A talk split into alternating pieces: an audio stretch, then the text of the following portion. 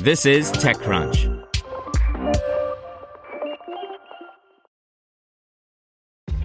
This episode is brought to you by ShipStation. You know, some things take a lot of work, like sending little robots to far off distant planets. And just as that's challenging, so too is running a successful e commerce business, especially when there's so much to do. So I want to introduce you all to ShipStation. Now, I love using ShipStation because of its easy to use dashboard, which makes managing orders and printing labels a breeze and super smooth. Oh, and the customer service is just out of this world. It's exactly what you need to help grow your business. Sign up for your free 60-day trial at shipstation.com slash technews. That's shipstation.com slash technews. This podcast is supported by Tools and Weapons, the podcast hosted by Microsoft Vice Chair and President Brad Smith. Each episode features insight you won't find anywhere else from the center of the conversation surrounding emerging technologies like AI. Right now in the podcast, you can hear a special episode where Brad Smith lays out Microsoft's vision for a vibrant marketplace driving the new AI economy. To hear more, follow or subscribe to Tools and Weapons with Brad Smith wherever you get your podcasts. Welcome to TechCrunch Daily News, a roundup of the top tech news of the day. Brought to you by Acquia, the open digital experience platform that enables organizations to build, host, analyze, and communicate at scale through websites and digital applications. As the trusted open source leader, Acquia uses adaptive intelligence to produce better business outcomes for CX leaders. Learn more at acquia.com. A C Q U I A.com. Apple's App Store faces antitrust scrutiny, a private space company plans to install a satellite for lunar communication, and Boston Dynamics expands availability of its iconic Spot robot.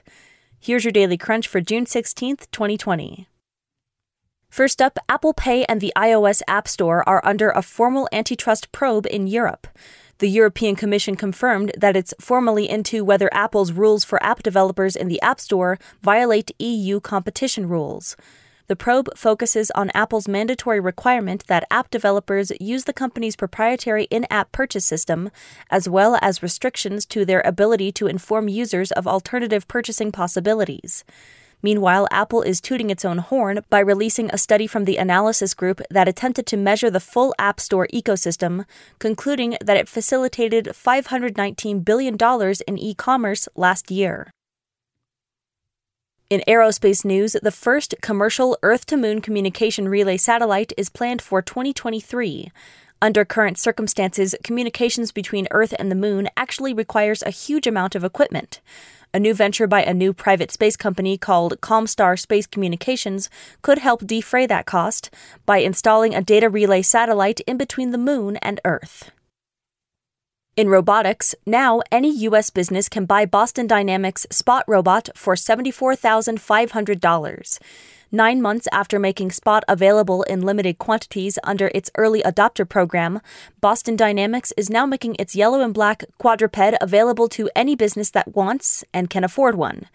One of the bigger issues the company has had when it comes to commercializing its product is finding sufficiently compelling use cases to justify the price. In telecommunications news, T Mobile was hit by a phone calling and text message outage yesterday. Customers reported that they couldn't make or receive phone calls, with some of them saying that text messaging was also affected. The problem appears to have started at around 9 or 10 a.m. Pacific time. In venture capital, what's next for space tech? TechCrunch spoke to nine VCs to look to the future. Investors focused on and familiar with space see plenty of opportunity in the market, regardless of any prevailing global economic difficulties. One big reason, regardless of how tight purse strings get tied, space still represents a significant and growing source of government and defense spending. To read this article, an Extra Crunch subscription is required.